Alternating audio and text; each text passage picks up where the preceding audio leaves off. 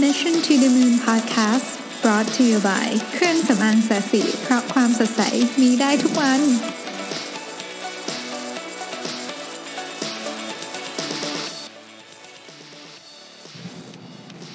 สวัสดีครับทุกท่าน ยินดีต้อนรับเข้าสู่ Mission to the Moon Podcast ตอนที่ 49 นะครับ วันนี้อยากจะมาพูดเรื่องของการบริหารจัดการ negative feedback นะครับ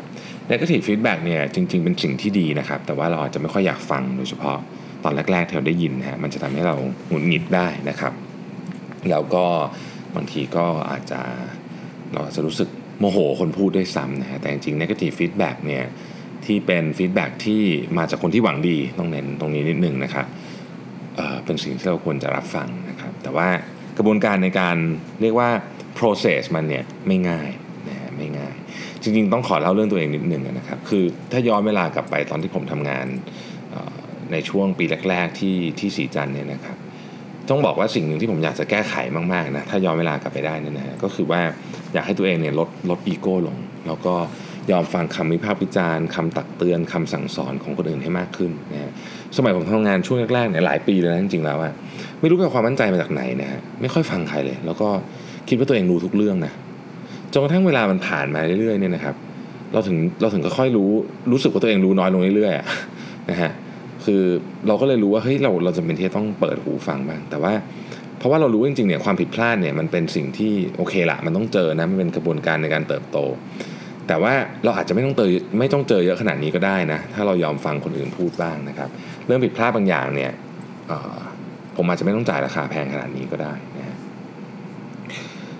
ผมก็เลยมานั่งวิเคราะห์เรื่องนี้นะครับ ว่าทำไมทำไมตอนนั้นเราถึงไม่ไม่ฟังคนอื่นพูดเลยนะฮะก็เลยคิดว่าสมัยตอนที่อายุน้อยกว่านี้ผมมีวิธีการรับมือกับเสียงวิจารณ์ได้แย่มากๆ ไม่ได้บอกว่าตอนนี้ดีขึ้นเยอะนะครับ ตอนนี้อาจจะดีขึ้นนิดหน่อย แต่ก็ยังต้องพัฒนาอีกเยอะนะฮะทีนี้เนี่ยผมก็เลยมี article อันหนึ่งนะครับ ซึ่งเขียนโดย Tasha Eurich นะครับ เป็น article ที่ อยู่ใน Harvard Business Review นะครับแล้วก็ชื่อ article นี้ชื่อว่า The Right Way to Respond to Negative Feedback ซึ่งผมอ่านแล้วผมชอบมากเลย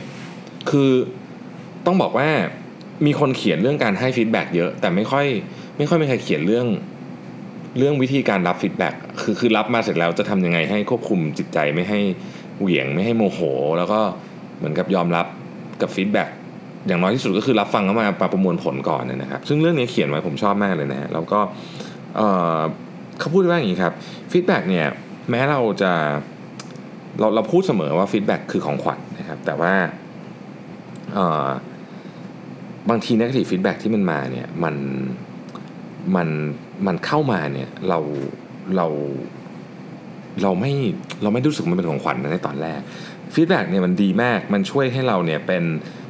leader ที่ดีขึ้นนะครับ เป็นลูกน้องที่ดีขึ้น เป็นเพื่อนร่วมงานที่ดีขึ้น เป็นบุคคลที่ดีขึ้นนะครับ มันช่วยให้เราเนี่ยสามารถ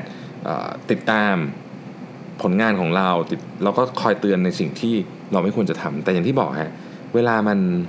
มันเข้ามาเนี่ยบางทีบางทีเรารับมือกับมันได้ไม่ดีนะครับทำไมการ การ process feedback ของเราถึงถึงทำได้ค่อนข้างยากเราไม่ค่อยดีนะเขาก็บอกว่ามีอยู่สามสาเหตุด้วยกันก็คือ feedback ที่เป็น negative เนี่ยทันทีที่เราฟังเนี่ยนะฮะถ้าเราไม่ได้เป็นคนที่รับรับมือกับเรื่องนี้เก่งเนี่ยมันเราจะมีอาการหนึ่งในสามอันนี้ก็คือหนึ่งเราจะรู้สึก defensive คือจะรู้สึกปกป้องตัวเองก่อน ซึ่งมันเป็นนกลไกปกติของมนุษย์เนี่ยอันที่สองเราก็จะรู้สึกโมโห แล้วก็อันที่สามรู้สึกว่า เหมือนกับเริ่มมองเห็นเข้าข้างตัวเองนะฮะเข้าข้างตัวเอง ซึ่งในที่สุดแล้วเนี่ยมันไอ้สามอย่างนี้มันจะทำให้ประสิทธิภาพในการทำงานสิ่งที่เขาแสดงออกเนี่ยแย่ลง ซึ่งสวนทางกับจุดมุ่งหมายของการทำ feedback นะนะครับทีนี้เนี่ยโดยปกติแล้วเนี่ย การให้ feedback เนี่ยมักจะมีเจตนาที่ดีเสมอนะแต่ว่าก็ไม่จริงเสมอไปบางคนเนี่ยให้ feedback เพื่อที่เราจะทำให้เราเหมือนกับจิตตกไขว้เขวก็มีเหมือนกันนะครับเช่นอาจจะเป็นเพื่อนร่วมงานขี้อิจฉาหรืออะไรเงี้ยคือมันก็มีนะไอ้พวกนี้ก็ไม่ได้มีแต่ในละครในเรื่องจริงก็มีก็ต้องคอยระวังด้วย แต่อะเราพูดถึงในกรณีที่การให้ feedback เนี่ยเป็น feedback ที่ดีเท่านั้นนะครับมันก็ยังคงยากอยู่ดีอะในการ process นะฮะเพราะว่าเราเนี่ยบางทีเนี่ย เราถ้าเรา process feedback ไม่ดีเนี่ยนะครับ เราจะได้เหมือนกับตัวเขาเรียกว่าข้อด้อยของของ feedback คือคือประโยชน์ของของ feedback ก็คือทำให้เราพัฒนาขึ้นใช่ไหมแต่มันมีข้อด้อยตามมาก็คือ อาจจะทำให้เราสูญเสียความเป็นตัวเองทำให้เราสูญเสียความมั่นใจในตัวเองทำให้เราหรือทำให้เราโมโหเหวี่ยงด่าคนให้ feedback ไป หรือโกรธคนให้ feedback ไปนี่คือข้อด้อย ถ้าเกิดเราไม่รู้จักการบริหารจัดการ feedback ที่ดีเนี่ยนะครับ เราอาจจะ รับข้อด้อยมาเต็มๆก็ได้ ดังนั้น article นี้จึงบอกว่ามันมีอยู่ 5 ข้อด้วยกันที่คุณจะต้องทำเวลาคุณรับ feedback ที่เป็นลบมานะครับสิ่งที่คุณควรจะต้องทำคือ 5 ข้อต่อไปนี้ ข้อที่ 1 นิ่งๆไว้อย่าเพิ่งทำอะไรนะครับ อย่าเพิ่งแบบเอ้ยสวนเอ้ยอะไรอย่างเงี้ยนะครับอย่าเพิ่งทำอะไรนะฮะผู้เขียนนี่บอกว่าในการทำงานเป็น เป็น psychologist กับ executive coach มา 15 ปีเนี่ยเขาเจอ เรียกว่าปฏิกิริยาของผู้รับ feedback มาทุกทางแล้ว ตั้งแต่ต่อยกำแพงนะครับ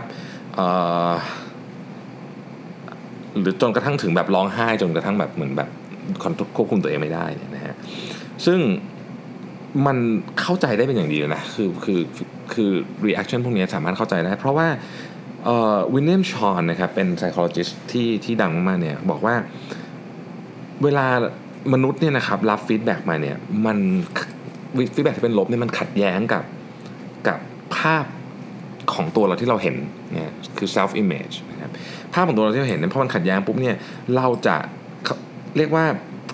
ทุกข์ทรมานกับกับเหมือนกับภาพภาพที่มันซ้อนกันของตัวเราที่เราคิด กับตัวเราที่คนอื่นบอกว่าเราเป็นนะครับ เราจะรู้สึกทันทีว่าความเป็นตัวตนของเราอะถูกคุกคามถูกโจมตีนะครับ ซึ่งคนที่คนที่รับ feedback ดีๆนะครับที่ที่เขาเข้าใจและเห็นเรื่องนี้ได้ดีเนี่ยเขาเรียกว่าคนที่มี self awareness เยอะๆเนี่ยก็จากข้อมูลในการทำ research เนี่ยนะครับ ก็พบว่าคนเหล่านี้เนี่ยนะครับ ไม่ไม่ตอบสนองต่อ feedbackทันที เขาจะให้เวลากับตัวเอง อาจจะเป็นชั่วโมง เป็นวันบางทีก็เป็นสัปดาห์ก็มีนะครับ นี่คือข้อแตกต่างของคนที่รับฟีดแบ็กได้ดีหรือไม่ดี ข้อแรกก็คือ ให้เวลากับมันหน่อย เมื่อเราให้เวลากับมันเนี่ยนะครับ เราจะเริ่มเห็นภาพใหญ่ขึ้น เราจะเริ่มถอยออกมามองจากมุมที่ไกลขึ้นนะครับ เราจะค่อยๆ ดูว่าเอ๊ะจริง ๆ แล้วเนี่ยเรื่องนี้มันมีเหตุมีผลยังไงนะฮะแล้วถึงตอนนั้นเราค่อยตอบสนองกับ feedback อันนั้น ไม่ได้หมายความว่าเราจะต้องเปลี่ยนหรือจะต้องอะไรอย่างเดียวนะครับ แต่ว่าเราต้องให้เวลาก่อนที่เราจะตอบสนองกับเรื่องนี้นะครับ ข้อที่ 2 คือต้องหาข้อมูลเพิ่ม ต้องหาข้อมูลเพิ่มเอ่อมันเป็นเรื่องที่ บางทีน่าประหลาดใจมากที่เวลามีคนมาบอกว่าเราเป็นคนยังไงเนี่ยแล้วมันแตกต่างจากสิ่งที่เราคิดโดยสิ้นเชิงคือเราตกใจมากว่าแบบเฮ้ยฉันเป็นคนแบบนี้เหรอวะอะไรอย่างเงี้ยนะฮะก็มันก็จะมีตัวอย่างมากมาย เช่น หลายคนอาจจะรู้สึกว่าตัวเองเนี่ยเป็นคนที่แบบเงียบๆแล้วรู้สึกแบบรู้สึกไม่ค่อยมั่นใจด้วยซ้ำอะไรอย่างเงี้ยนะฮะแต่ว่าพอทำ feedback แบบ 360 องศาทีหนึ่งเนี่ยปรากฏว่าเฮ้ยทำไมถึงมีคนบอกว่าเราเป็นคนแบบ aggressive เป็นคนแบบโอหังนะครับโดยเฉพาะ ในที่ประชุมหรือในที่สาธารณะอะไรเงี้ยเขาเราฟังเราก็แบบเฮ้ยเราไม่เคยเราไม่เคยรู้สึกว่าเราเป็นอย่างนั้นเลยเราเป็นอย่างนั้นจริงๆเหรอนะครับข้อแนะนำอันนี้ก็คือว่าเมื่อเราได้รับ feedback แบบนี้มาเนี่ยอย่าเพิ่งทำอะไร จนกว่าเราจะเข้าใจจริง ๆ ว่า ข้อมูลอันนั้นเนี่ยมันเป็นข้อมูลยังไงประเภทไหนนะครับ อันดับแรกก็คือเราควรจะต้องหาข้อมูลเพิ่มก่อน ไปคุยคนอื่นที่สมมติเราได้ feedback มาจากหนึ่งคนว่าเราเป็นคนที่แบบยโสโอหังอันนี้ไปคุยกับคนอื่นซิว่าคนอื่นเขารู้สึกเหมือนกันหรือเปล่านะครับบางทีเนี่ยเราได้ feedback อะไรกลับมา แล้วเราเนื่องจากว่าเราเป็นคนที่พยายามที่จะปรับปรุงตัวมากเนี่ยนะครับ มันจะเกิดเหตุการณ์ที่เรียกว่า over correcting ก็คือเหมือนกับแก้ไขปัญหาเกินเหตุไป ซึ่งบางทีเนี่ยมันมัน base จากความคิดเห็นของคนคนเดียวนะครับ มันมีคำพูดของนักปรัชญาคนหนึ่งที่บอกว่า everything we hear is an opinion not a fact คือทุกอย่างที่เราได้ยินเนี่ย เป็นความคิดเห็นหมดเลยนะ ไม่ใช่ความจริง เพราะฉะนั้นไม่ว่าจะเป็นยังไงก็ตามนี่นะครับ หาอ opinion อื่น หา data ที่อื่นมาหน่อยว่าเเราเป็นคนอย่างจริงเปล่าเวลาเราได้ยิน feedback นะครับ แล้วก็จำนวนของคนที่เราควรจะฟังเนี่ยนะครับ ใน research เนี่ยเขาบอกว่าโดยปกติแล้วเนี่ยคนที่เรียกว่าเป็น self aware aware people คนที่สามารถบริหารจัดการ feedback ได้ดีเนี่ย จะมีคนที่เขาฟังอยู่ไม่เยอะ คือเขาไม่ได้ฟังคนมั่วซั่วหมด เขาจะฟังคนที่ไม่เยอะ แต่เขารู้ว่าคนพวกนี้เนี่ยเป็นคนที่เขาเรียก loving critics คือไม่เอาอกใจ ไม่ประจบไม่เหลียนะครับ บอกพูดกับเขาตรงๆ มีเรื่องดีก็บอกดี มีเรื่องไม่ดีก็บอกไม่ดี เมื่อเขาเจอคนเหล่านี้เนี่ยอาจจะเป็นคนใกล้ตัวก็ได้ อาจจะเป็นคนไกลตัวก็ได้ อาจจะเป็นคนที่ไม่รู้จักเลยก็ได้ เขาจะเก็บคนเหล่านี้ไว้ใกล้ ๆเอาไว้ไว้ไว้ถามอะไว้ถามเวลาเขามีเรื่องนะครับ ซึ่ง loving critics นี่แหละจะทำให้เราเนี่ย สามารถเห็นภาพที่ชัดเจนของตัวเราได้ เพราะคนพวกเนี้ยจะเป็นคนที่บอกเราตรงๆ โดยเข้าใจ context ของเราด้วยว่าเราเนี่ยอยู่ในสถานการณ์แบบไหนนะครับ ข้อที่3นะครับเขาบอกว่าให้หาใบเบิกทาง หาใบเบิกทางคือยังไง เวลาเราตั้งใจจะเปลี่ยนพฤติกรรมเราเข้าใจว่าเออเรามีพฤติกรรมอันนี้ไม่ดีเนี่ยบางทีคนรอบๆข้างเราเนี่ยยังไม่เห็นนะยังไม่เห็นนะครับ แล้วก็ Marshall Goldsmith เคยพูดไว้นะครับ น่าสนใจมากเขาบอกว่า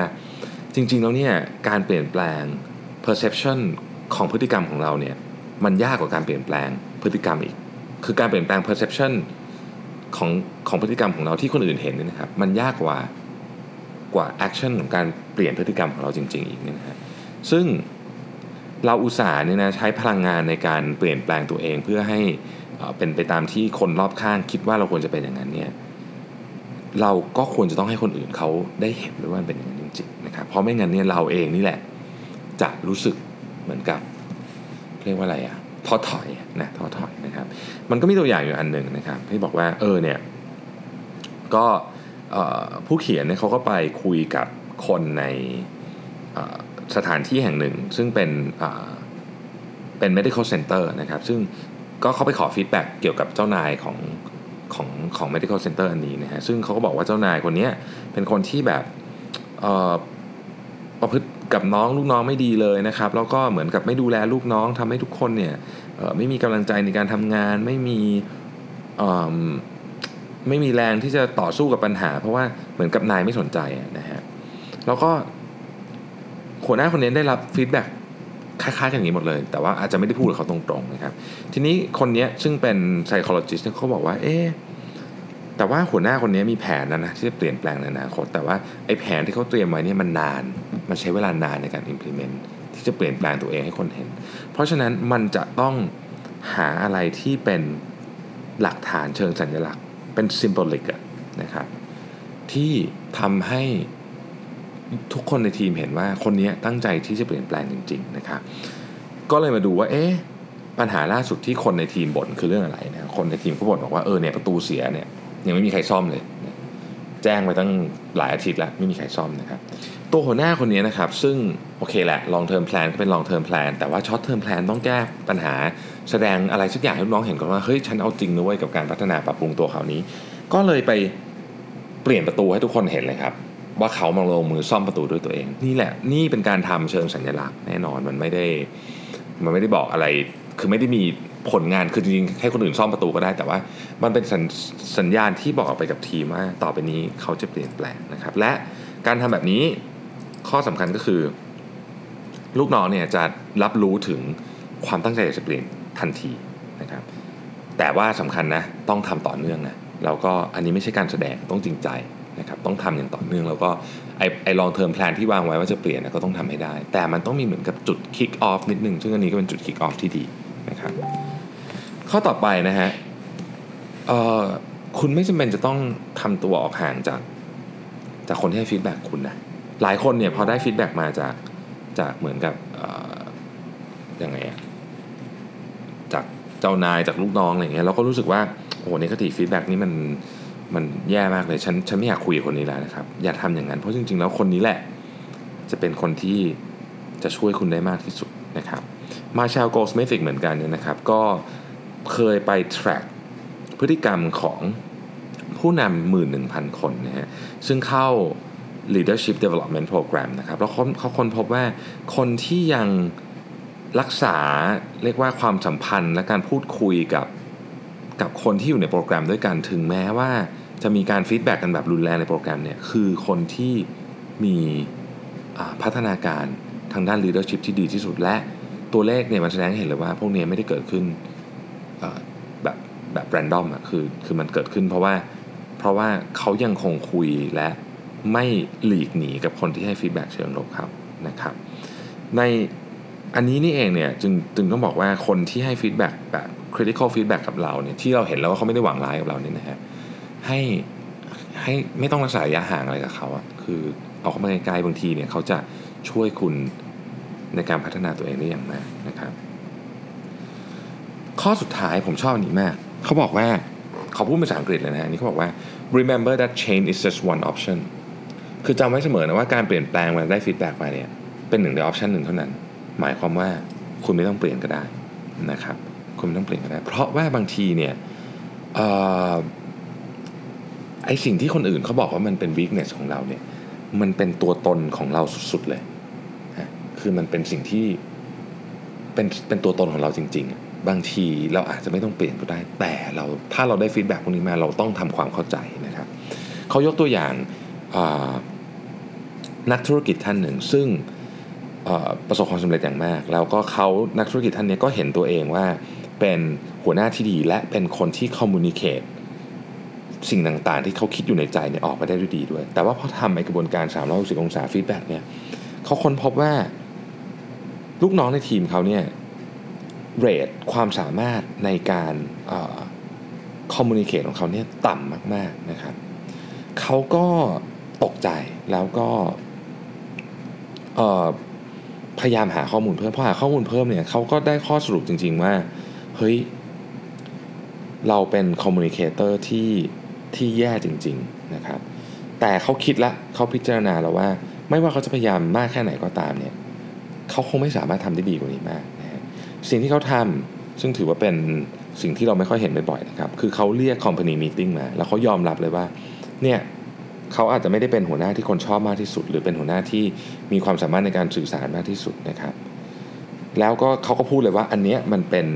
ความบกพร่องส่วนบุคคลนะนะภาษาอังกฤษก็คือ personal shortcomings นะครับ แล้วก็มันไม่ได้หมายความว่าเขาไม่แคร์หรือไม่ให้คุณค่า กับทีมของเขา แต่อันนี้มันเป็นความบกพร่องส่วนตัวของเขาจริงๆนะครับดังนั้นเนี่ยเขาจึงขอให้ทุกคนเนี่ยเข้าใจแล้วก็ตัวเขาเองจะพยายามทำให้ดีขึ้น แต่ถ้าเขาทำไม่ได้ก็อยากให้ทุกคนเข้าใจว่าเขาเนี่ยไม่ได้ไม่รักหรือไม่เคารพคนในทีมนะครับปรากฏว่าพอพูดอย่างเปิดอกอย่างนี้ปุ๊บเนี่ยพอผ่านไปเนี่ยทุกคนเนี่ยเเข้าใจเขามากนะฮะแล้วก็บางทีก็ เล่นมุกนี่ต่อหน้าเขาด้วยซ้ำก็คือจากบรรยากาศที่เครียดสุดๆ กลายเป็นบรรยากาศที่เฮฮาแล้วก็ ทุกคนก็เริ่มเข้าใจว่า เฮ้ย มันไม่มีลมบนโลกใบนี้หรอกไอ้ perfect leader เนี่ยนะฮะดังนั้นเนี่ยทุกคนก็มีข้อเสียของตัวเอง แต่บางทีเนี่ยแทนที่จะเอาพลังงานไปแก้เรื่องนี้เนี่ยถ้าเราเข้าใจได้ว่าเฮ้ยมันเป็นสิ่งที่สิ่งที่มันเป็น เนื้อเนื้อแท้ของเราจริงๆอะคือเราเป็นคนอย่างนี้จริงๆอะมันแก้ไขไม่ได้เนี่ยนะฮะเราอาจจะต้องเลือกอีกทางหนึ่งก็คืออธิบายให้ทุกคนฟังแล้วก็ปล่อยเรื่องเนี้ยคือเราแก้ไขไม่ได้จริงมันมันมันเป็นสิ่งที่เปลี่ยนแปลงไม่ได้จริงแล้วเอาแรงพลังทั้งหมดเนี่ยมาโฟกัสกับสิ่งที่เราสามารถเปลี่ยนแปลงได้ ที่อาจจะมาชดเชยข้อด้อยของเราได้จะดีมากกว่านะครับ สุดท้ายนี้ก็อยากจะทิ้งท้ายไว้ด้วยโค้ดของ Charles Koch นะครับซึ่งผมชอบมากเลยนะฮะเขาบอกว่างี้ครับ Do you want to have your feelings hurt a little bit because you have some negative feedback or do you want to continue down the disastrous track you are on and have a huge disaster talk about a bruised ego it may ruin your career นะก็คือว่า เอ้ย negative feedback นี่มันแบบ อย่างมากมันก็ เจ็บเจ็บเจ็บนิดๆหน่อยๆอะไรเงี้ยแต่ถ้าเกิดอยู่ไม่ยอมฟัง negative feedback นะอยู่แบบจะดื้อด้านจะเอาจะไปแบบเนี้ยให้ได้เนี่ยนะฮะคุณกำลังอาจจะเดินอยู่ในเส้นทางที่แบบพาคุณไปสู่หายนะสู่แบบโศกนาฏกรรมครั้งยิ่งใหญ่ได้นะครับ ซึ่งผมคิดว่าเรื่องนี้เป็นสิ่งที่สำคัญมากนะฮะดังนั้นขอปิดท้ายด้วยเเรื่องนี้ทีหนึ่งคือว่า บนโลกใบนี้มีคำแนะนำเกี่ยวกับให้ feedback เยอะมาก แต่คำแนะนำเกี่ยวกับรับ feedback เนี่ยไม่มีมีไม่เยอะนะครับ แล้วก็เราต้องฝึกรับ feedback ด้วย เพราะถ้าเกิดเรารับ feedback ได้ไม่ดีเนี่ย feedback อันมีค่าทั้งหลายเนี่ยนะครับ โดยเฉพาะ feedback ที่มีค่าสุดคือ negative feedback เนี่ยนะฮะมันจะหายไปกับสายลม แล้วคนที่เขาให้ feedback คุณ feedback คุณเขาก็ขี้เกียจจะพูดซ้ำอะเพราะว่าพูดทีไรก็เหมือนกับโดนเหวี่ยงใส่นะเขาไม่พูดแล้วนะครับ ดังนั้นก็เพื่อการเจริญเติบโตของเราเราต้อง เรียนรู้วิธีการบริหารจัดการกับ negative feedback ให้ได้ครับ วันนี้ขอบคุณมากที่ติดตามนะครับ แล้วพรุ่งนี้พบกันใหม่ สวัสดีครับ